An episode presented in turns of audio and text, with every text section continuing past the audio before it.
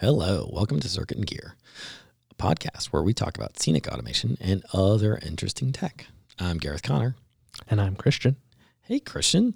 Hey, Nice to have you here in the podcast studio. it's a lovely studio. It is a lovely studio. So, Christian and I are currently sitting in what we call the annex of the shop, which is like the weird garage space out behind the office, which is full of packing materials, Sound dampening materials. sound dampening, exactly, sound dampening packing materials, chain motors, Mhm. and controls, all in road cases, and then uh, some random storage stuff. So Air conditioners. air conditioners, yeah, and we just took those out recently, Mm-hmm. just before the first snow, right on time, right on time.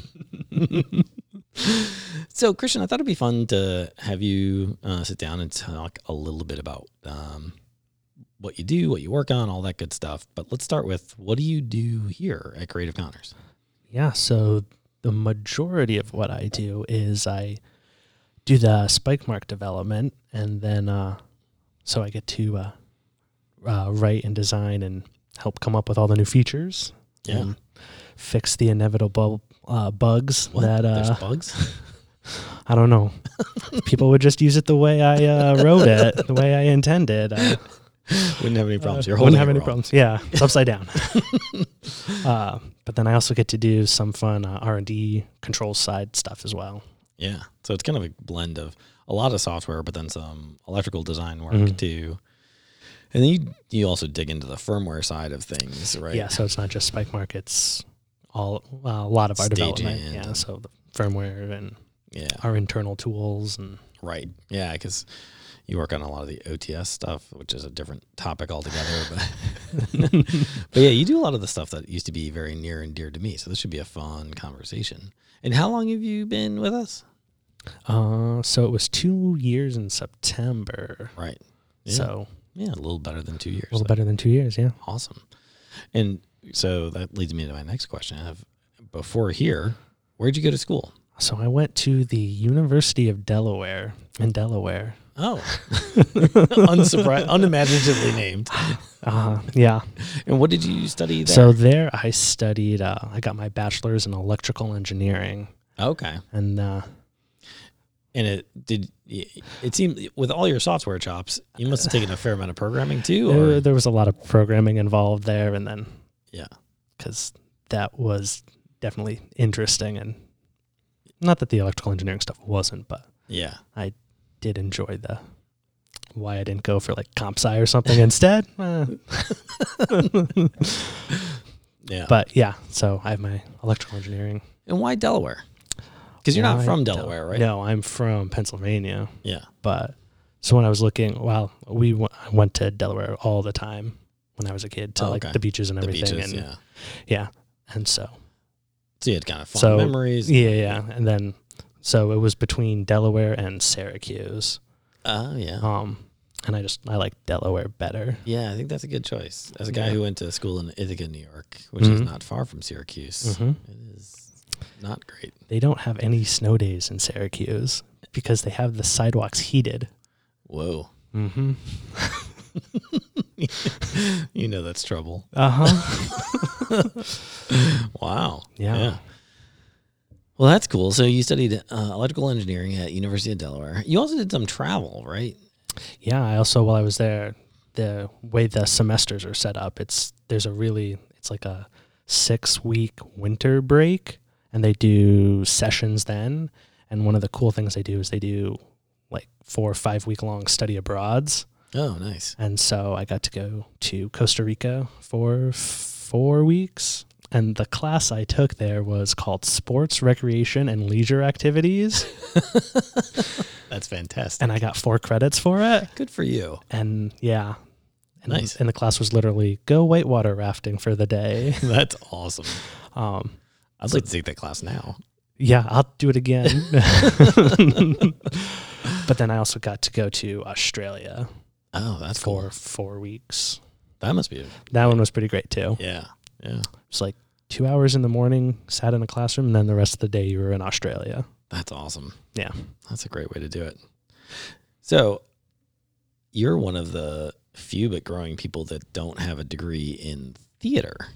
Yes. But I don't think that you're a stranger to theater either, right? I am not a stranger to it, but no degree. Yeah. So Yeah. I started off like way back, way back being relative, I guess. But uh, uh, in like middle school, like in Okay. in the play, in the musical, whatever, and then On stage. on stage. Yeah. And then I was like, not for me. Is there somewhere else I can I stand? Gravitated towards the uh, being backstage, pressing the buttons, which was way more exciting. Right. and then so starting there got it uh, like so seventh grade doing the lights and sound for the musicals and then Yep.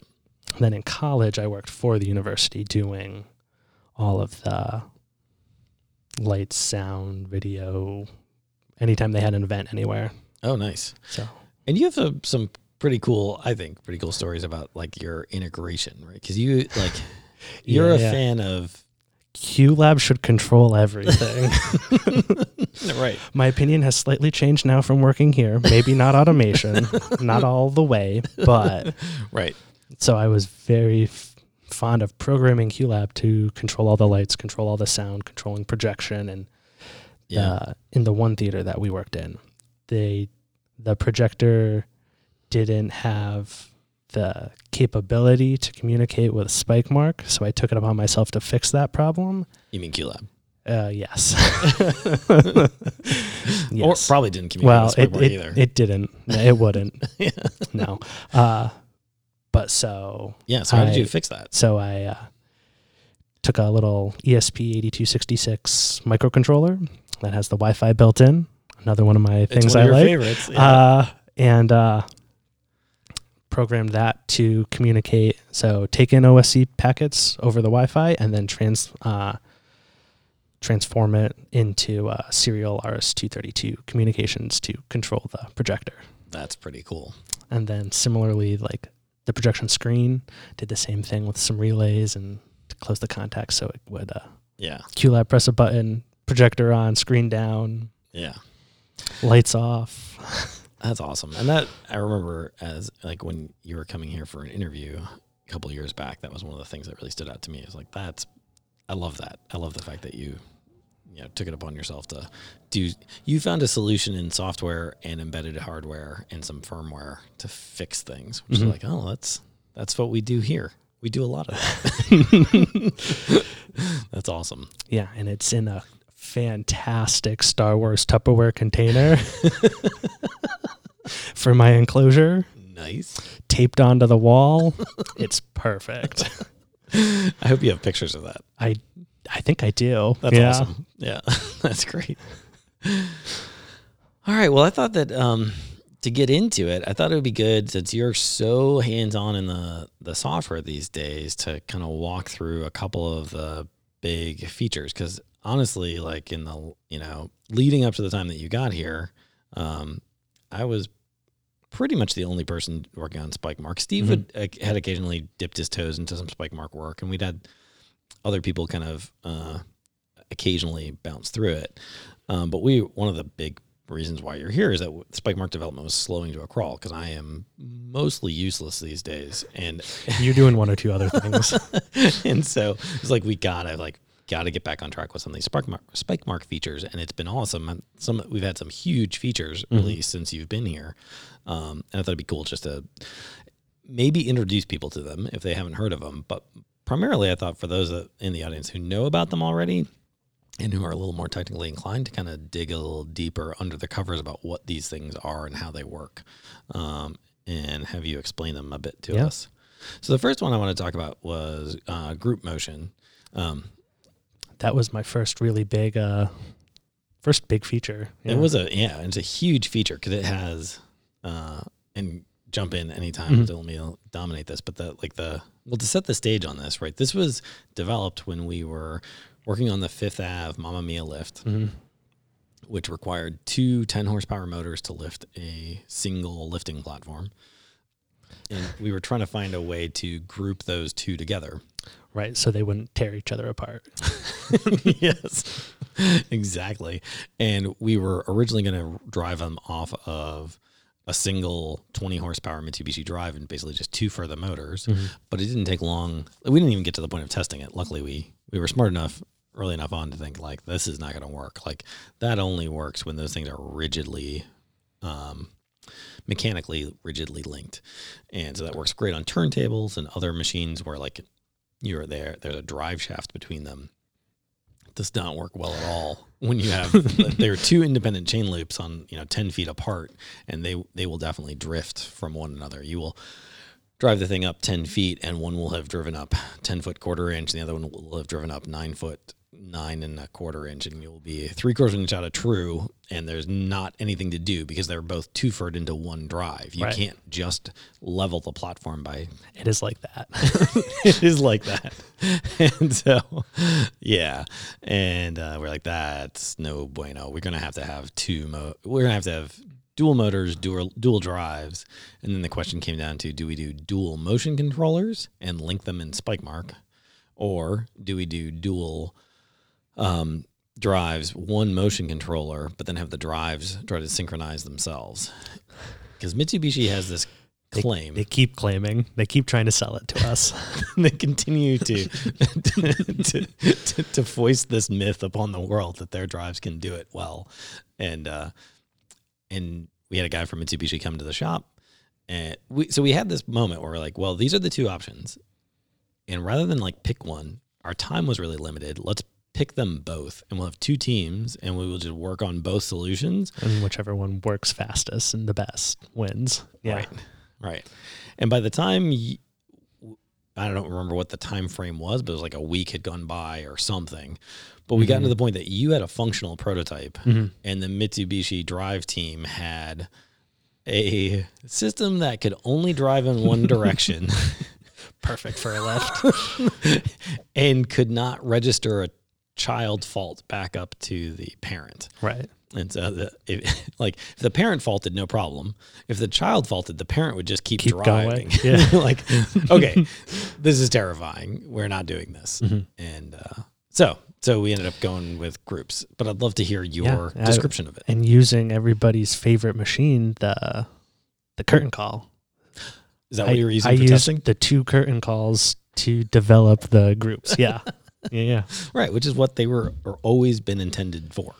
They're great hype for sitting at your desk and spinning. Which is actually a fun thing to point out that like the way our office is built and kind of the way we operate, like if you're working on a thing and in the office at your desk and you need to have some machines there, you just grab a pallet jack or whatever and Drag it into the office. drag it into the office and there's three phase power in the office. And so we often have cable ramps running throughout the office and there are giant machines at people's desks and um, that's just kind of how we roll. Yeah. So, so groups. So what's the? I guess maybe. So first of all, what's the premise of groups? So overall, the idea is that a group is an air catching scheme. So if one of them faults, they'll all stop. Ver- m- less say a uh, synchronization scheme. So they're not tightly coupled to each other's uh, encoders or whatever. Right, because roughly, like each each one, each motor in the group still has its own independent motion control. Right. And it's doing its own motion profile and its own PID loop. PID loops. And yeah. So all we can see is like, is the is that one working the way you programmed it to or not? Right. And so then groups takes the normal behavior of Spike Mark and kind of amplifies it. So it's now paying it instead. So Spike Mark just pays attention to its each individual motor, pays Yep. attention to itself, and then the group introduces an, uh, a new concept called the switchboard, which is kind of the key component to groups. And, it and when you is- say component, this is a a class inside Spike Mark yeah, software. so yeah, software. It's Yep. nothing that uh, yeah. you, won't could open see up it. Spike Mark and see a switchboard in there, but right. So not it's a yet. class called switchboard. Right. And uh, it's in charge of aggregating all of the stagehands statuses that are in the group and then monitoring that and sending back whether the group is okay. So it starts up a special, a secondary connection to each of the stagehands. And the only thing that they communicate over those lines are the status of the individual motor and then whether the group is okay or the group is faulted. And so each motor is c- sending out, this is my status, this is my status. Yeah, so Uh, and s- it monitors for swi- its uh, limits, its drive fault, brake fault. any of the, any reason why it could have stopped. Right. Okay. And then and then s- so switchboard is reading those from the stagehand and it's sending back an aggregate message that says Yeah, everybody is okay. everyone has reported they're okay or every, somebody has reported they're not okay. right. Because the switchboard is aware of who is supposed to be working together, Yeah. and so it knows to, so it can aggregate those and send them to the proper, proper stagehands. And so when we start a group movement Mhm. and the switchboard is started up, you said it, it adds a new connection or opens a new connection. What is that? What's the difference there? What's right. So uh, the regular connection to a stagehand is a TCP/IP standard connection, and then uh, which is great because it guarantees that when you send a message, it's going to get the message and it's going to get everything in the right order. Yep. But it has the drawback of being slower. The, right. There's And overhead. There's Is it- overhead and for for that guarantee, it Right. requires more work. Yeah. and to make sure that they arrive in the right order and all of that. Yep. And so we wanted to make this connection as fast as possible so Right. we can stop things as fast as possible if something happens. right. And so what we ended up using is a UDP connection. And so it just sends back and forth. Yeah, Ah. which is much faster, and it's a it's a packet based format rather than a s- uh, Right. a streaming, Streaming. format. Right. So it sends it and then there's no guarantee it gets it, but you can send them fast enough that Yeah. it's going to get Right. And then and then I presume that if if the connection were to die, then Right. So the other thing that switchboard does is it monitors to make sure. So there are a couple timeout values in SpikeMark that you can change f- a fast timeout and a slow timeout, and these dictate how long uh, all the stagehands in the group can go without communicating back to the switchboard before something before it's considered to have uh, lost, connection. Yeah, yeah. and uh, they're pretty fast. So Yeah, and then the and then then that's a spike mark side, but then on the other end of the Ethernet cable will be the stagehand. I imagine it has a similar shut right, off. it is also monitoring to make sure it gets. Um, A, group, a group okay. okay Right. within an allotted amount of time and if it doesn't it also will stop and then the other thing that is special with a group is if it detects something's wrong it like um, for instance position uh, position fault, fault. Yeah, it will stop itself which isn't the case with regularly regularly it's spike mark that tells the the motion controller to stop right. Or rather, yeah, right. Because on a f- on a position fault, it, the motion controller would stop motion, but not kill Right, the but not PID kill the- loop. right Yeah, Right. And so it actually sends itself the kill message and stops everything. and engages break. Right. Right. Right. Yeah, because that is the big. Di- there is a big difference there, right? Because otherwise, like you said, on a normal motion, basically it, it would stop moving on the position fault, but then Right. Right. waits right. to be told to, To, to turn engage the brake. brakes and stop. Yeah. Yep. yeah. And so it's always on for a group, Yeah, regardless of the that checkbox. right. You can't turn a board on position error off if you're group if you're moving in a group. Right. Because it m- it is watching it right there. Yeah. And then um so those that switchboard object that you're talking about. So Mhm. this is the thing that's, you know, it kind of uh, coalescing all of the information from the various motors that are commanded to be part of the group. Yep. Um when does how is this does this exist like from the time you open the show file to the time you close the show file right, or right. That's uh so the what happens is every time you load group motion, so whether that's through a queue, through that's the move to position feature or a jog, because group jogging works differently than regular Oh, yeah. jogging. I'll put a pin in that. We're gonna Additionally, come to that. uh-huh. Yeah. Uh, but so anytime you try and do group motion, this a new switchboard is created for each individual group. So if you had 10 groups, each group gets its own switchboard. And that's created every time you Load. a load or initiate some kind of group motion. Yep. And then it sticks around. So that's when those two timeout values that are in spike mark take effect. So there's the because there's a slow, Slow timeout. timeout. Yeah. which so that's the amount of time while a queue is loaded that the system can go without hearing an okay message back and forth. And that's really because it's there when we're loading a queue. There's a bunch of Some overhead yeah, because we have all these opcodes that have to get sent down to the drive, Right, or loading- sent down to the motion controller. loading the trajectory and the new position error and the filter for the PID loop and everything. right? Which, Takes which some may time or back. may not all have to be loaded depending Right, on the dep- state of yeah. Right. If you're changing things. If you're changing versus- things, yep, yep, yeah, and so just pause on that for a second Mm. to dig in for anyone who's not familiar. Like the way that the spike mark system basically works is that each, um, and I had this conversation on the show floor at LDI with somebody who is a longtime friend and a little a little astonished to hear what we do, but the because he's like, so what do you guys use like Canvas or something? And We try. and I was like, no, it's weirder than that. It's- and it got through explaining. He's like, it's like Gareth bus. I'm like, well, it's, I would call it stagehand bus now, but it's not really mine anymore. But it's, but what we do is we open up a TCP connection and we have a series of what we, what would, anyone would call opcodes, which is just like a, a numerical code that says, what is the action we want you to perform? right. and then somewhere between one to a bunch of different parameters I think our most is five or six. Okay. Is our biggest one. and that we send down with that opcode and it, and Various numbers or whatever too. right so like if we if we're just asking for what's your position it would just be like 14 comma 1 and Right. we'd say 14 comma 1 is t- report your position and then um versus like load trajectory Which could have a bunch of stuff well Right. it will have a bunch of stuff 'cause Right. it'll have the the speed- acceleration, speed, yep target position, and that's probably it i think for that one access number. access number yeah there's always access number So four there.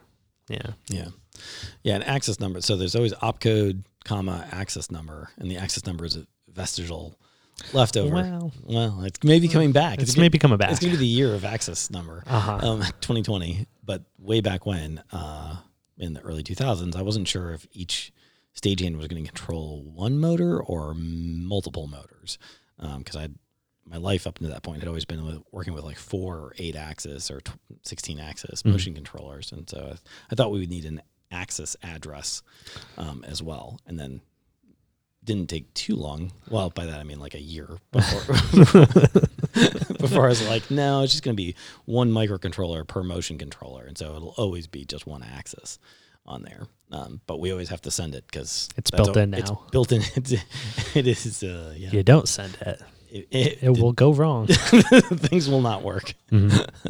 So we do. So anyway, uh, so when we're loading a queue, if you have changed a filter or you changed a position error value, uh, or if you, well, I guess in groups you wouldn't be able to turn off abort on position error, but normally if you have You turned, could off- try, but Yeah. it's gonna, It's- it's gonna gonna be ignore there. it. But Yeah. yeah, yeah. but we will detect that you've changed it since the last time, and when you load, we will have to Send those new spit all values, that yeah. stuff down. Um, as well, but if you haven't changed it, then we just send the new trajectory down. Right. So we're never exactly sure how many things have to be sent. So So you got to have some wiggle room in there of like, well, it might be a second or more before we hear back that everything's done. right. And to allow that, we have the slow timeout. So So we don't get a group fault while we're, we're just, just, waiting trying for a to load. load a queue, right? Yeah. Because we ran into that when testing. we first started Yeah. doing the testing. Yeah. And then fast timeout kicks in. as soon as the go command is sent. So at that point, there's no more extra overhead Yeah. queues or uh, opcodes to be sent. So it can be much faster, Yeah. which is good because Because we want to be as fast as possible. as fast as possible. Yeah. Yeah. Because we want to be able to to know that uh, if somebody has fallen off the network to stop the whole group. Right. Hmm. Okay. Any other interesting classes or implementation details on groups? So that- the only other, uh, let's call it a quirk, uh, is so the switchboard doesn't stay around forever. Um, oh yeah, because you said it. So it's only there for the one It's- motion. Right. So, a- and every time you start motion, a new one's created. But we don't Oh, want to leave them all hanging around there because then who's in control? So, right. the an old switchboard stopping stopping motion because Right. I hadn't gotten a, an Right. okay. Yeah. from you know three days ago because you haven't restarted Spike Mark.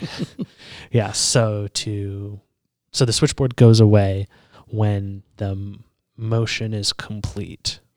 Um, Right then, as soon as it's complete. we initially started right then, but then turns out Q links, um, Like a completion link. like a completion link, don't quite work out then because a switchboard is dying as A a, new s- one's trying to be created. and you're trying to talk to the same things and you run into some some That you do. issues.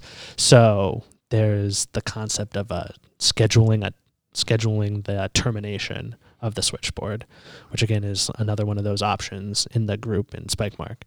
And so I, by default, we have it set at one and a half seconds. So if you try and run a, compu- a completion link, that's going to happen perceivably instantaneously, which is much faster than one and a half seconds. So, Right. so it- the, so that switchboard will then just be reused at that point. yeah. So, Okay. right, because there's no need, or there's no reason that uh, you can't couldn't reuse the switchboards. 'cause It's just a lot of overhead to keep around when uh, they're not doing anything. So, Right. just get rid of them when we're done with them. Yep. works the best, Yeah, short-lived objects tend to cause fewer less issues. problems. yeah, Yeah, it's rather than zombies kicking around in RAM. right. Yeah. And then you touched on it, but jogging. Yes, jogging is a group jog is very different than a. Uh, than a single axis jog. Right, because single access, access jog, we just send a PW, PWM signal right um, to the drive, like we would if it was the motion controller sending it. We Right. just hijack the signal and send it ourselves. Right. But So like fifty percent is fifty percent duty cycle. right, right, And right, we don't really know how fast that is. It's just half. right, Yeah. half of whatever you have your drive Yeah. settings to. Right. Um, Not okay if you're gonna group jog though. right, because then you have no concept of a uh, position fault or Right. how fast is something going, which you know, turns into be a problem when you're trying to keep things from uh, keep things level and, and trim yeah. and yeah, yeah, yeah. So uh, what we actually do is we take advantage of the the motion controller has the, this property called a, a velocity move, which is uh, run at a constant velocity. And what it's internally doing is it's just continuing to increase the target position. So it's never achieving its target position, Right. but it still has a. Uh, It's like dogs chasing a rabbit around a track or something. yeah, yeah. But it has the benefit of still having a target position. So it can do the uh uh so it can still do the position error and uh, make sure it's on track Gotcha. and still takes advantage of the PID loop. Gotcha.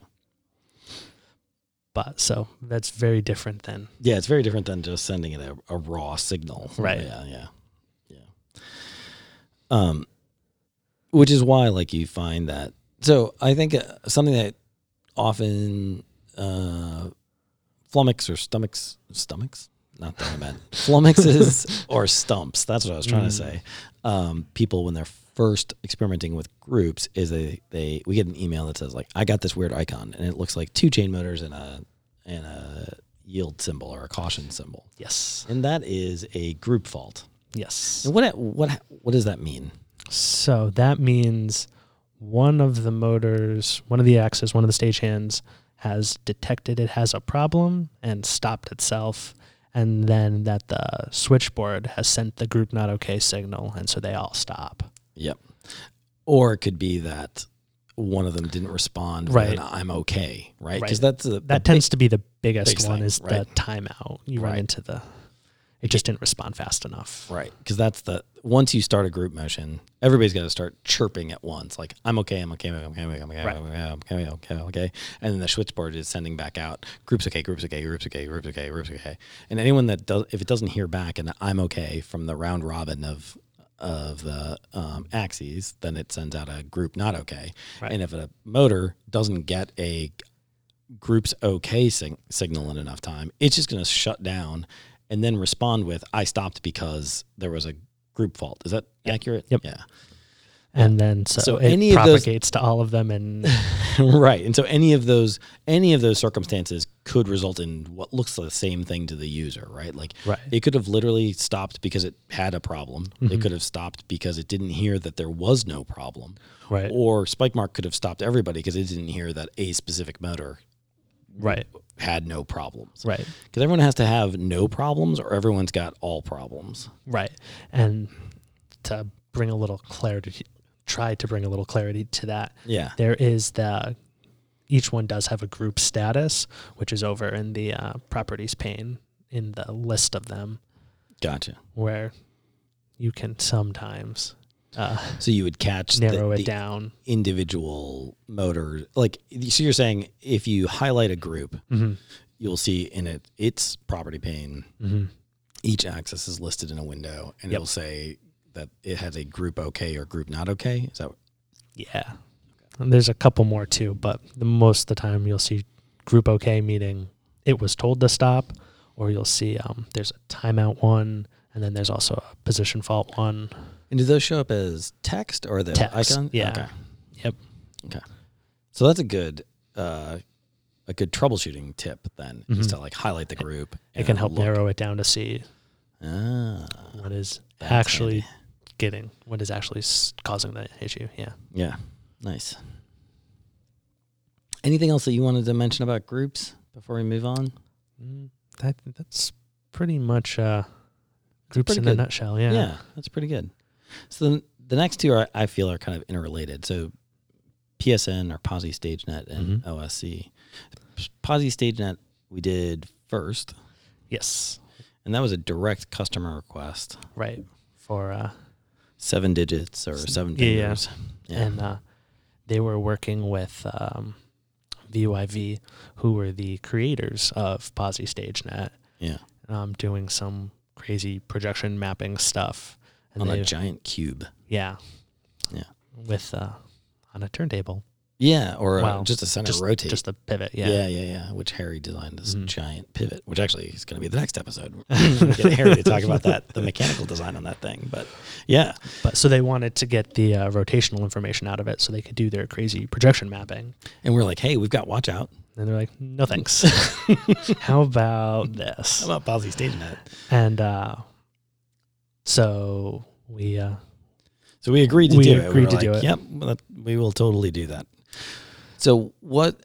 I guess let's start with. I mean, both of these, both Watch Out and Posi StageNet, um, are basically the the purpose of them is to stream out the information about the position of one or more motors right. um, o- over the network. And how do they So they, they, do that both over what? They're um, well, all three of them too, but they use uh, UDP connections Okay, and uh, which we were just which we mentioning were before. just talking about Yeah. before, very fast. Yep. Um, which is great when you're trying to sync up uh, Video. video. right. It's like I don't care if I dropped a frame. I just need to get the message, the next message out as quick as possible. Right. And uh, so they're they both use a UDP connection, but the big difference is uh, Watchout is just sending strings versus the Posi StageNet and and OSC um, are actually sending out uh, binary representation of a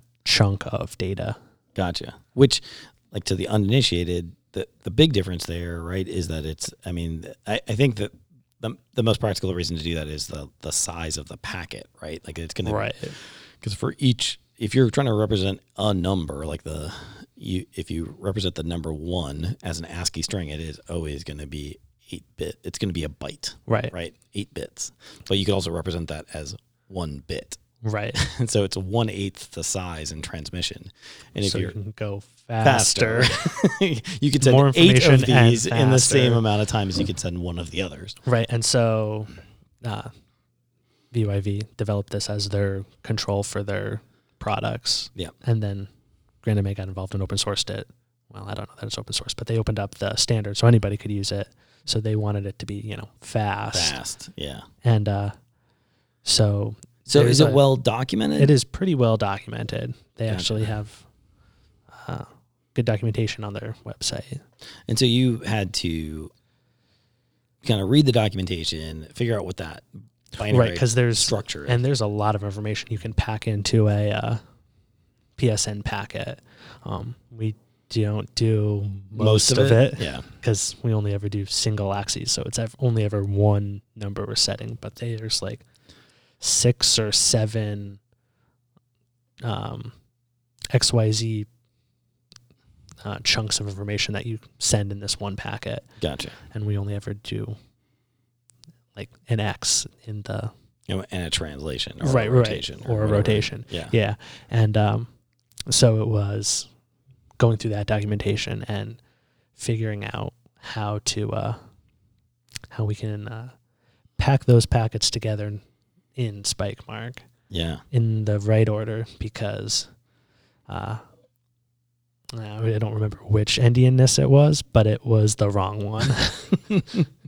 and what is Indianness? Endianness is the order that which a number is represented in binary. So if So whether or not the, the most significant bit is It's first, the first or, or the, the least. last. Right. Yeah. Right. And drastically changes the number if you have it wrong. if you have it wrong, if you're reading, if you if you're reading, interpreting something as as big Indian and it's actually little Indian, It's- it comes up. it comes up. Yeah. Um, but so it was just getting all that, and so we had a bunch of stuff for Watch Out already. So I was able to in terms of Spike like Mark, kind of like collecting the listening to the motor right, position, like the collecting it. mechanisms Yeah. for how to get the information from a motor and send it out over this UDP connection. right. we had a bunch of those. Well, we had all of those mechanisms already, and so I was. but it was able- kind of definite purpose built just yes, for it was watch out. very. Yeah. This is the only thing that it was doing, Yeah. so I was able to abstract that out into some uh, other classes. To so we always knew we were going to do OSC, but Right. it was always backburnered, and I Right. wanted to do OSC. Why did you want to do SC? Again, there's this little program that uh, uh, Yeah, because you have big dreams someday about Q Labs. someday Yeah. someday. Uh, but uh, so I wanted to, I wanted to do OC. So I wanted to make it. I wanted to be able to do it quickly and easily, and so I was able. So in the process of adding in Posy StageNet, I was able to abstract that watchout stuff into um, base classes and abstract classes that made it easy to add in Uh, swap in different Right. implementations. right because they're all basically doing the same thing it's really just comes down to how do you format the data? how do you format the data, Yeah. right? Yep. And so, watch out was strings, Posy StageNet was binary in this one- weird packet, right, Yeah. and OSC similar, similarly is a binary, binary packet, but in- different packet structure. in a different endianness. Yeah, yeah, and flips Indianness, of course. Yeah, sure. yeah. Cool. And then what? Did, how did you test it? Like, wh- like so you do this work and you you know Mhm. and you're you're abstracting classes out and making this new implementation.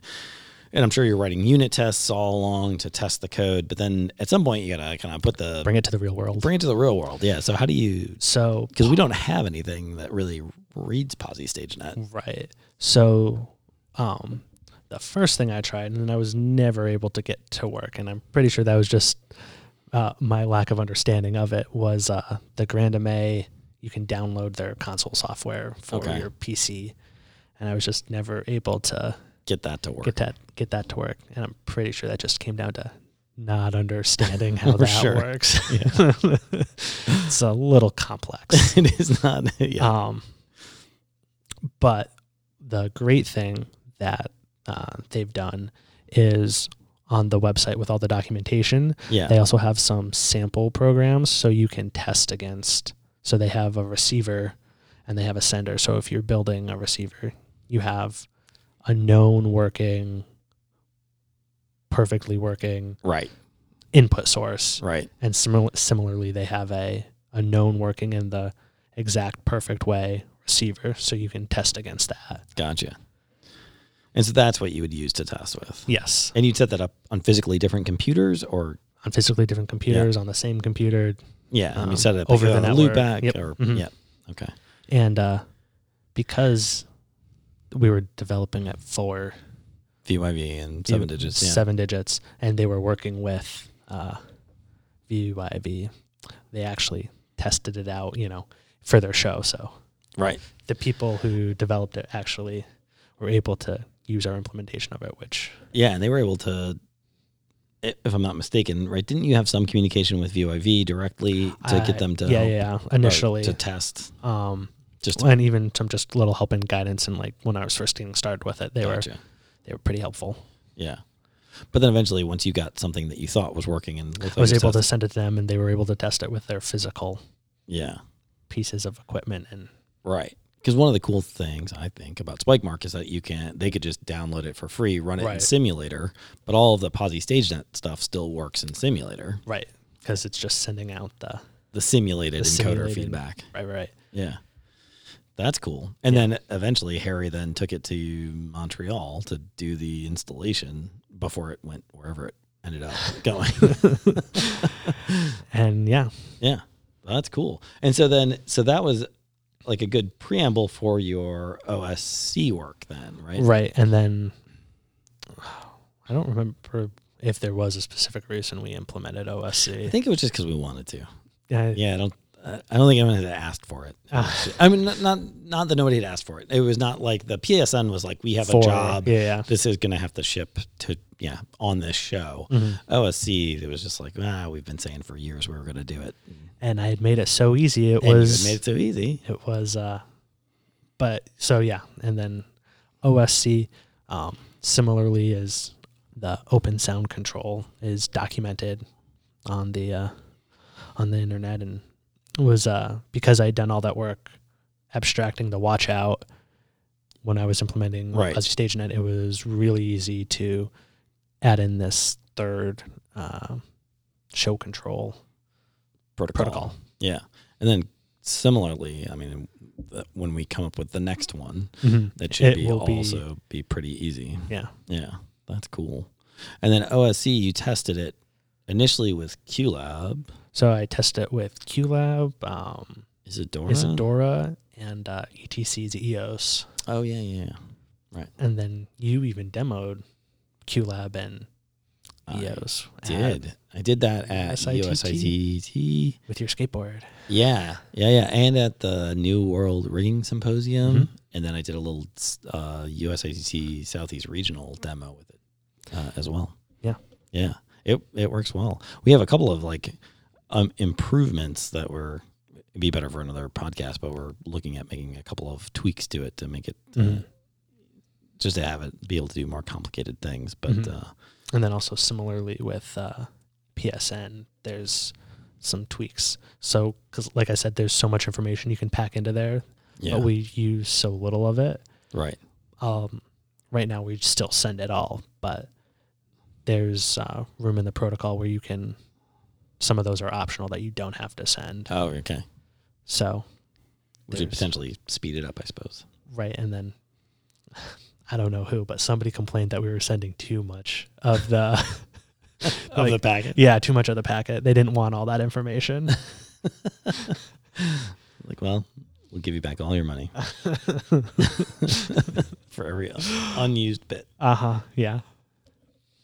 Cool. Did you have any other stuff on the show control front on, the, on those things? No, That's kind of Okay, cool. OSC is great. OSE is great. It's it's pretty powerful. Like, because the we use it in a. I, I guess we should pause there for a second because we use it in two different ways. So PSN, Oh, that is Watch true. Out, and OSC streaming are all used u- typically for projection mapping, right? Mm. Because they're streaming out the encoder position. But then the OSC, we have a separate, a second way that you can use OSC output. Right, similar to the UDP messenger where you can just send in the Q grid, send UDP messages. Yep. Um, You can send do an the- OSC. You can message. send an OSC message, which means you can do some uh, It's pretty some pretty cool, cool stuff. triggering. Yeah. Right, so like when um When- rotor yeah. gets to a specific position, Play fire a sound the- cue. Right, or turn the lights off or whatever. Right. And so if anyone's uh, unfamiliar with what that looks like, there's a s- an OSC stagehand cl- type that you can add into the show file and it will appear like a column just like you said in the cue grid and then you can add in motions quote unquote Right. for the for it in the queue but what that really is is just say like when this queue is run send this OSC message, and we have you built in libraries. right? And so, and they're expandable, and so a bunch of QLab commands, not all of them, because there's a lot, and similarly, a bunch of uh, ETC's EOS commands already right there and easy to fill out, and you just have to click a button and you Right. can be controlling your lights and sound pretty Right. quickly. pretty quickly. Yeah, it's really nice because then it's just like a point and click exercise to pick out which command you want to send, or Right. you can ad hoc format Right. your own And command. you don't in even have there. to use those commands. You can type in literally any OSC Mm-hmm. command command. So if you have some other some other product that you're using that you'd like to be able to use its OSC library, Right. just type it in, just type in the command. and then it's actually not. Not that crazy difficult to add your own library, I think, too, right? Can't you just drop an XML file in? Mhm. Uh, It's even documented. what? I know. Wow, And Zepp even looked it over, so it's like really? you- somebody documented. can actually follow it now. That's in the the often dreamt of, seldom seen Spike Mark Four manual. mm-hmm. Uh, nice, nice. That should be out by the time we get Spike Mark Five shipping. That's the goal, right? Just always one behind. exactly. Got to leave a little something for the next guy. Um, all right, so um, the pendant. yes. The pendant is a, a super cool device. And so the pendant, for anyone who hasn't seen it, looks like a Wii U um, or A Nintendo Switch. or a Nintendo Switch. Um, and uh, it's got a touch a touchscreen in the center of it, color touchscreen, and then it has a jog wheel and a joystick paddle and an enable button and an e-stop Stop. button. Uh, and then it has two cables. It has a cable that uh, plugs into the Showstopper 3 accessory uh, port on your Showstopper 3 base and an Ethernet cable. And so it allows you to Walk out onto the stage and control everything. Yeah. It's pretty dope. Like you can, it shows you all of the motors in your system a- as well as groups. Mm-hmm. Um, Allows you to individually move the grouped motors, so you can, you can retrim a group, when for instance. it's- Yep. When you- And then also change settings for your motors, so like min and max jogs percents, max speeds. Yeah. You can run to spikes. You can You can edit spikes. you can edit spikes. Right. So if you've got a bunch of spikes pre programmed, like from your paper tech process, Mhm. you can grab the pendant and walk it on stage and then Update them all so they're Update them all. actually right. Yeah. And so as you're like standing right there with your face near the wagon, not too near, don't be dangerous. but jog the thing to the real position and then hit update spike and it will it will record the physical position of the machine as that spike name Right. right then, which is really cool. right? And uh, another really big thing that I, I don't know that anybody or that people are super aware of is you can activate and deactivate motors now right from the pendant, Right. which is pretty great for groups. Very good for groups. But Yeah. you can now also do that right from the pendant, which That's super cool. And how do you do that? you, I'm- You poke it. yeah, yeah, yeah, yeah. I'm press and hold. Press and Double hold, I tap. think. Oh, yeah. Might be double tap. I think it's double tap. double tap. We were gonna do And you get an- press and hold, but and you get a context menu that pops up or no it No. just go, goes straight to deactivate it changes colors. Like it's very noticeable when you do it. gotcha And Yeah, it's so it's double not like tap, yeah. double tap and that will deactivate and then double tap to reactivate Yep. yeah poke at it a bit you'll figure it out there'll be a manual no there actually there for the is a pendant, manual. there actually is a Oh, manual. yeah there actually is a manual it, it would be at cci.fyi slash pendant Yes. anyone who's also not familiar the cci.fyi is our um, like our bitly um, Mm-hmm. Link shortener. Yeah, or link shortener, and we end up stuffing like a lot of the documentation links in there. So, so I wanted to roll the clock back though on the pendant because it's a super cool device and it's e- evolved quite a bit since its introduction. But I think it goes back at least a year and a half. Mm, yeah, I think so. Yeah, um, and there was a. It's hard to remember a time, but there was a time that there was no pendant. It was just Just it the was just an consulate. idea. Yeah, there was just the consulate, and we had this idea that we wanted to have a pendant. Mm-hmm. And we kind of knew, well, not kind of. I mean, we really knew what we wanted it to do because there'd been requests for years of like, we, we people wanted a pendant, but everyone talked about it like something that plugged into a stagehand. And I always kind of bristled at that idea. Like, I don't want to have a device where you have to go over and manually plug it into each stagehand that you might want to control. Right, because those are never close. They are not necessarily close, and yeah, what a pain in the ass. And then also, like, what about all the stagehands that exist in the world today that don't have that port on them? Like, Right. how does that work? You know. Um, What you so- need to do, you open it up. exactly. There's a big gray box in there. here's the soldering kit. um, yeah, and so and it also felt kind of silly because you're like, look, it's it, this whole thing's a network based system. Like we just need to- Infrastructure's already there. yeah, like we just need to put a networkable pendant on the system.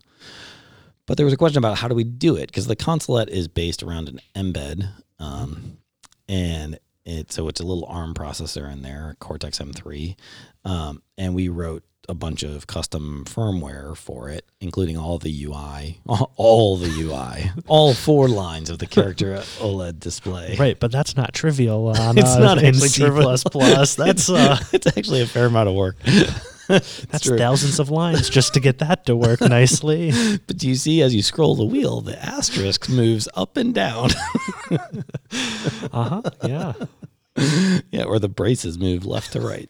Um, so, but there was some serious consideration for like, well, do we do this as like a fully this is the same idea? Like we, so the consulate has its own network protocol. Mhm.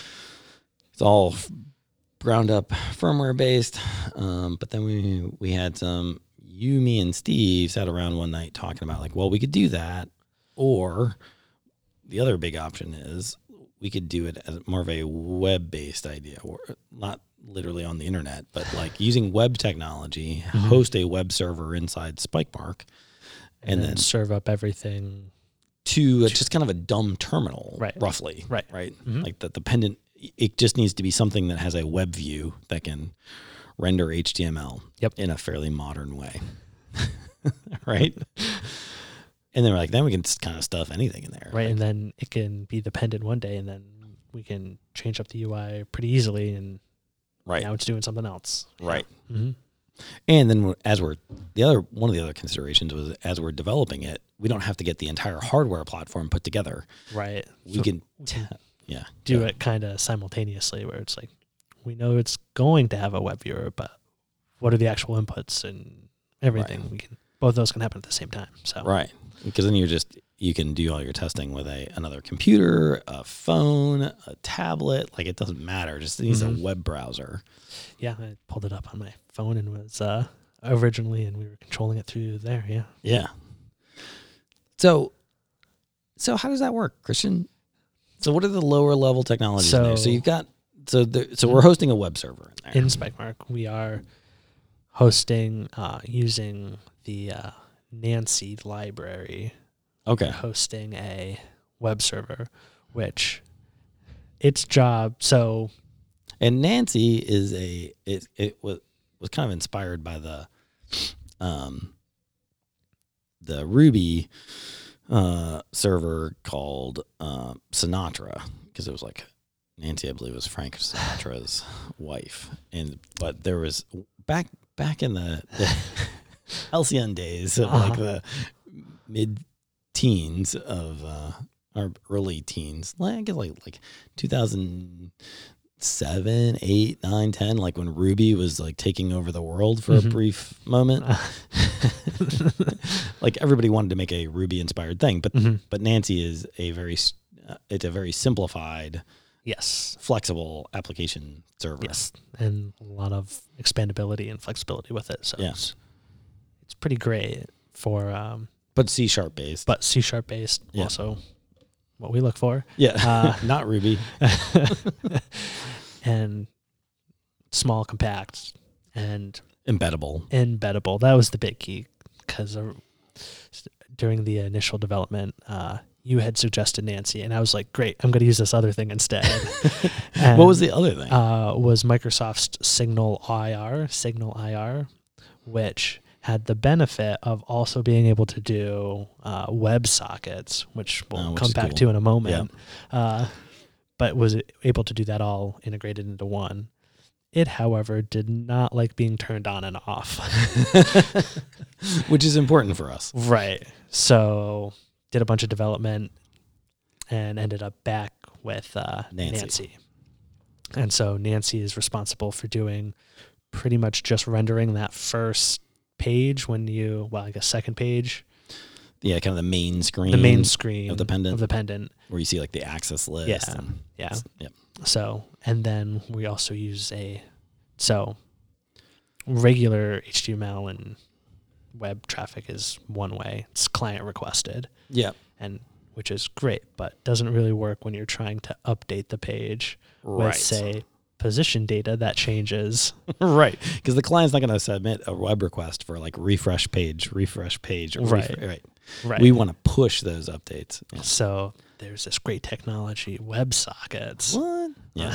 which allows the uh, allows the server to send information right directly back to the client Without a request from the without a client. request. Yeah. And so we use Nancy for our regular standard traffic, which is that first page, and then um, we have another library, WebSocket Sharp, Yeah.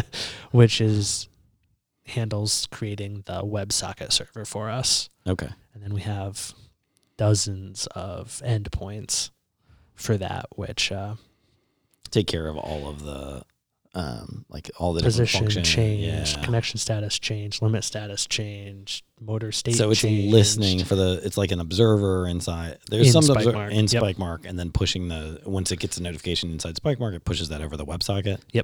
And then uh but then also doing things like the button was pressed, the enable button was pressed. gotcha So actually it turns out there is two separate clients connecting to the to Spike Mark. There is the web view okay that you see, and then there's also the joystick and the button and the jog wheel all the physical interface all the devices. physical interface buttons Yeah. also are their own separate connection to okay um, so any of those Mark. hardware interactions have a separate yeah connection and what are those hardware connections connected to inside the pendant they're connected to a raspberry pi ah with a very stripped down version of linux yep and uh, some custom well some custom firmware to make the do all the connection and the uh, and that's python or that is python yep Oh. yeah which is always fun to use Yes. Yeah.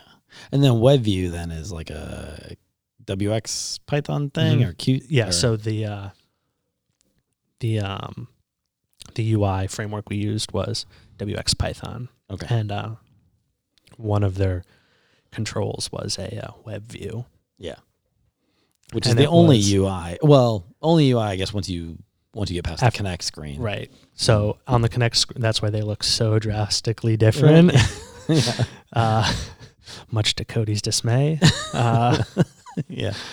I've ima- I imagine someday he'll fix fix that up to his uh-huh aesthetic. Yeah. uh-huh but so on that connect page that is all wx python controls Yeah. and then on the the main screen It's that is all rendered, rendered. with uh, HTML, CSS, and JavaScript. Everybody's favorite. Yeah. Known as HTML5. the composite. and then you have a, on that front, what do you use for helping with your JavaScript? You just, you just rolled it all yourself? Just mistakes were made. Uh, when I initially started, I was like, "Oh, this isn't going to be a lot of JavaScript." Yeah, it never is at the beginning. like, ah, it's not worth it to bring in anything else, and I'll just write the two or three little functions I need and call it a day. Right. Uh, Thousands of lines later. Gotcha. Mhm. Gotcha. Gotcha. You using jQuery or something Yeah, at least? yeah. not a monster. I did help myself out a little bit. Yeah. Yeah. Yeah. yeah. All right. And then also a bootstrap for the CSS styling. Oh yeah, that's that's sweet. We use that all over the place in OTS too. yeah. yeah. It's just great. Yeah, it is great. They did a good job. They did a good job. It looks way better than anything I've ever like come up with on my own.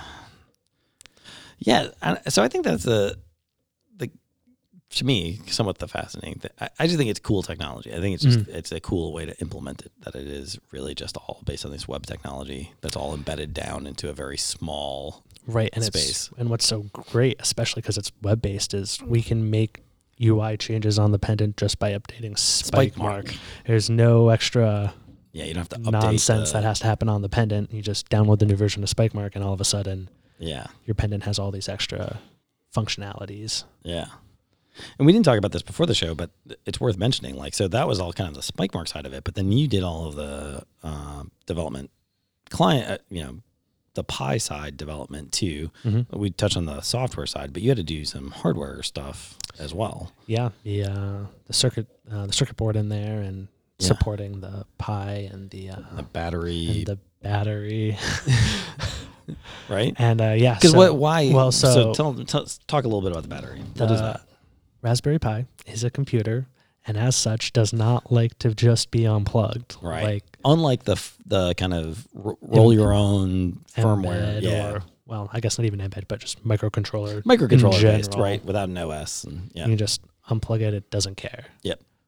The Raspberry Pi on the other definitely hand, cares. has opinions about that, and they are not good. And I think the first time I used a Raspberry Pi in anger was for the E ESPN clocks thing, which you Mm, helped on. I mean, that was early, I think. In your I did. So it was mo- a lot mostly done. I just Yeah. added some like Q UDP messages yeah, to it. yeah. But that was like the first time I'd really like used one on an actual project project, Mm-hmm. and uh, and I I was like I don't. pff, it- ha- Sure, I mean I I get it. Like, yes, of course, it could corrupt the file system, and I probably unplugged the thing three times, and by the third time, I had corrupted the file system. I was like, "Oh shoot, that is Yeah. Mm-hmm. They're not kidding. Like, yeah, you are very likely to render that thing bricked. Yes, So we really were trying to avoid that scenario. right. But you know, nobody's gonna like execute a shutdown procedure, Right. There are those buttons in there, but uh, Nobody uses wishful we, thinking. We log that. We have seen no instances of anyone ever uh, shutting down a Yeah. pendant. If people would just use it like I intended them to. You're holding it wrong. but uh but yeah so to solve that problem uh, there's a battery in there so when the power gets pulled it detects that and properly shuts itself down Yeah, and so and has enough juice to, to do that to yeah maintain. so the shutdown screen will procedure. immediately go off but the raspberry pi inside is still on executing a proper shutdown yeah, and uh and that works well. now Did it not always? uh, firmware version one of the pendant, um, it would just shut it down all the time because it didn't know there was plugged in still. so at like five minutes in, it would turn Just itself turn it off. Yeah, And the other thing that we've seen recently is that the in large group jogs, which is the most intensive JavaScript crap going on, right? uh, yeah, it will um, overheat yeah. the pie and shut itself off. And so we've added in fans to some of the pendants that we know are being used in use cases with dozens of grouped Well, motors. and the weird thing is, well, not weird, I guess, but it's like eight axes or more in a group is where Right. that cutoff is. right. Well, it's, yeah, one bite. One bite worth of axes. yeah. And uh, and then we're also I mean it it's a li- it's a little Frankenstein at the moment the the aftermarket fan mod that we've we've come up with to preserve that but in the works is a It looks a proper much one. better than the development for it we did. now it at least looks intentional. Yeah, that's true. that's true. But then the, one of the things that uh, Rada, who's coming back, um, is probably. That's good. S- Somebody who can actually manipulate that I, model. I just want I just want everyone to take note of the gasp that Christian just exhibited when he when he was like, "Oh, good, then Rada can deal with that horror show of a of a 3D model that is the pendant case." Because it, it, works very well. I don't mean to shit on it like that, but Yeah. whoa, don't don't try to edit Don't it. try and change it. Mm-hmm. Don't change it. Don't ever change it. Yeah. Not without, yeah, you got to be inside Rada's brain to be able to make that work. Well, I'm not sure job that's true. security. yeah, we had to hire him back. you can't leave. We can't change this model. All right. Uh, let's go. Let's go on. So right. we got. I'm not sure if we're really done with that topic, but let's call it done. And then um, last thing was the E ESPN ACCN, which I think Mike and I talked about briefly, but again, I wanted to do a more technical talk on it. Um, That was a cool project. it was a cool project, right? Yeah. That was our first real uh, EtherCat adventure. Yeah. And just to set the stage a little bit, that was we had to make two um two identical units. Each Mm-hmm. had a trap door that would hinge open and then drive up a telescoping lift that c- carried a camera up. Mhm. For reasons that don't make a whole ton of sense and don't really matter, but the, that was the gig. and that's all you really need to know to talk about the rest of it. So, Mm-hmm. So it was our first. So we had done a little work with EtherCat prior to that with Yeah. um, Texas A&M, Texas A&M's Pit Lift control. project. Yeah. Yeah. But this was our first chance to actually do motion with it. right? Because Texas A&M was just switch closures and it was just bang, bang. Just up, down, yeah. stop. Yeah.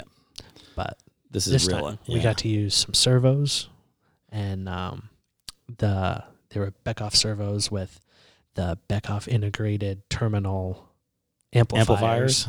Yeah. So it just all slices on right to the, your uh, DIN rail in there. yeah. And uh, so it was our first uh, our first test with being able to do all that.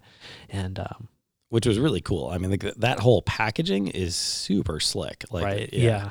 Like just being able to clip on like what looks like a like a slightly large DIN terminal block and have Mhm. it be a Amplifier. servo amp, And it's one cable connecting to the servo. which is really sweet. it's orange, yeah. Which is also sweet. Yes. but so it has the brake and the power and the encoder, and it all just plugs into that one terminal, and Yeah. it's just done. Yeah. And um, so And then we we had two axes per thing. One one was on a, Mhm. driving a screw to drive the uh, camera up and down, and that one was basically self locking, and it Mhm. didn't have much, uh, you know, so it had no regen force on it because the camera didn't ever want to drop because the mechanically I designed it with a screw that was inefficient enough that it wouldn't backdrive. Mhm. Versus on the trapdoors, that was exciting. that was Uh, because there was this crazy four bar linkage to pop the, or it wasn't a four bar linkage, but it was a, it was, it was a pin and slider linkage to open the uh, trap doors, and and as you like, so it, it takes a whole bunch of forward torque to basically start to open the door, but once it passes ninety, 90 degrees, it starts to require a whole bunch of reverse torque to prevent it from just falling. And so, uh, the thing we learned very quickly there was that the brake chopper is very important. which we did not have. we did not have. Because at first, uh, yeah, well, it didn't, didn't, I don't know, whatever. We just didn't think it through well enough. Like, we were, we're like, yeah, yeah, yeah. Well, the, the lift is self locking and that trap door is just not that big of a deal. Yeah. It's just not that big of a just a deal. little door. Just a little door. And you're like, well, it's actually a really little motor, too. and uh, yeah, so like we did a first little test where we went up, you know, like 30 degrees or whatever, and no problem, and it held there. And then we a little bit farther, like 60 degrees, and it held there, no problem. Then we tried to go full 180, and it got just past that 90 and Dropped like a just stone. dropped and uh, destroyed the power supply, yep. and uh, which we had none of, other than that, because Just destroyed the only power supply. Yep. Mm. because Mm-hmm. it's It was a not large power it's supply. like a 48 amp five, sorry, 48 volt five amp Yeah. big drive or big power supply. Yep. Um, and so destroyed that. And we're like, and then found out that they Found make out a they- brake chopper. and a little brake resistor to go with it, and you just again just Just slap it on the slap it right on the there, bus. Yeah. and then it works perfectly. But the other interesting thing I thought was so you had like the motion side of it where you you were for the first time working with the Beckoff uh, Twin Gat motion like NC programs and everything, which was cool. But the other half of this, which I thought was equally interesting, was that you had to develop an interface so. that When this thing was connected to the network, it would appear to be a robotic camera because they had a robotic camera kind of front end for joy- joystick control of robotic cameras, and they wanted to set up these the trapdoor and the elevator as you know the camera elevator as a as if they were robotic camera ax, axes yeah, and so so they can control all from their one right. control system. Which was like from Vinton, right? Or Vintech or whatever. But I mean, Vinton's the, same company. Yeah, it's the same company. they call their fr- uh, their camera software Fusion. Yeah. Not to be confused with the other fusion that we use all the time. Uh-huh. So, um, that was interesting though because that I mean it was interesting on a number of levels just to integrate with those people, but they wanted E ESPN wanted it to behave that way, but this is not a known protocol, right, this is a proprietary. They use it for their cameras and their camera software, and that's it. Right. And then E ESPN twisted their arm enough where they're like, okay, Well, we can sign some NDAs and look at the You ca- protocol, and you can implement it for this one thing. but it's not well documented. Well, they have a lot of pages in their documentation. Yeah, I mean it's it's better documented than our It's- protocol. we have a spreadsheet.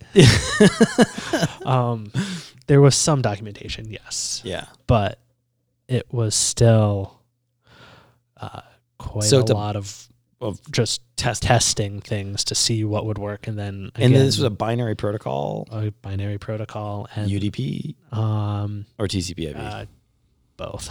okay. Um, well, so there, uh, without saying too much, there's a UDP component to it and a TCP/IP component of it, Okay. and you have to do both of them or Okay. neither of them work. Okay. Um, Okay. And I guess where I'm really going with that is like, it, did this then? w- Did you feel better prepared to tackle this after all of the prior work Yes, you've done earlier in with, the year uh, with PSN, PSN and OSC. right, just being able to already have the understanding of like how to packet that information, like what it's ultimately going to look like, and then also having some of that code already there right? was a made it way easier to start off than uh, Then starting than from- just starting from, from scratch. scratch. Yeah. and then how did you like? You're not going to feed that right into the Beckoff PLC, I don't imagine. Right. Um, so then, so that was just the first layer of just talking on the network to their camera system. And then the other aspect of it is then taking those commands and putting them into the TwinCat PLC.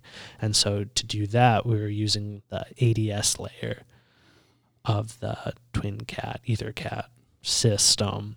And so that was So you have like a you do you have like a little server written in C sharp that's like a socket server Yep, that's yep. listening. Okay, and then so that so on these um, camera boxes, there's a little program running that has the like you were saying the socket server listening for the camera commands, and then it translates those into something the PLC can understand, and it uses the ADS protocol to communicate that to the kind of past PLC. that boundary, Yeah. right? To get out of the non real time right uh, runtime of Windows and down into the TwinCat runtime. right,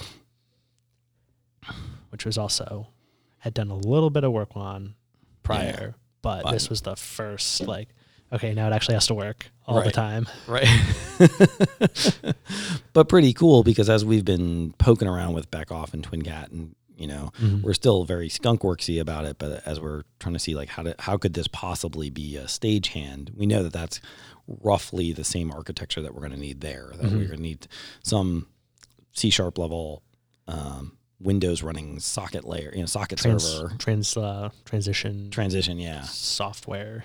right. To listen to the spike mark protocol and then translate it down into TwinCat layer. Mm-hmm. Right. And so that, which was part of, I mean, part of the reason that we wanted to do that project to begin with, right? Right. It was like, this is a great Good experience. Yeah. And to kind of get our feet wet in that mode of, of, uh, An actual production piece of yeah. software versus something I'm running at my desk. Right. Mm. No, don't press that button. and I think that worked pretty well. I think you had like one service call down there to, to, you know, for that. Yeah. for ACCN. Yeah. Yeah. Because it was like stall, uh, occasionally the socket server would stall or something. Right. Right. And because they, they just on for forever. So Yeah, yeah, yeah. They don't never turns off. uh, we, uh, like we had said previously, long running things tend to develop. Uh Corrupt. huh. Some barnacles on the side. Yeah. So that was Uh-huh. Yeah. just a little tweak to get those to restart. Um, If they stop if they responding. stop, automatically restart them. Yeah. Yeah, kind of. Yeah, I, I mean, I think at the time we were joking about Holly. That's kind of like the 1990s uh, web server tech. Yeah. You know, It's like hit this address. Did it stop? Yes. Restart Reboot. it. Yeah, Yeah. cool. Uh, well, we've been at this for a good amount of time, about an hour and 15 minutes. So, um, you got anything else that you wanted to bring up? I don't think so. Yeah. Awesome, man. This was a really good talk. Thank Yeah. you so much for sitting down and, and digging into this. Yeah. stuff. Anytime. Well, thanks everyone for tuning in. And uh, if you have any questions or comments or stuff you'd like us to talk about in the future, send us a uh, email at podcast at creativeconners.com or poke us on social media, Instagram or Facebook or whatever. And uh, we'll see you next time.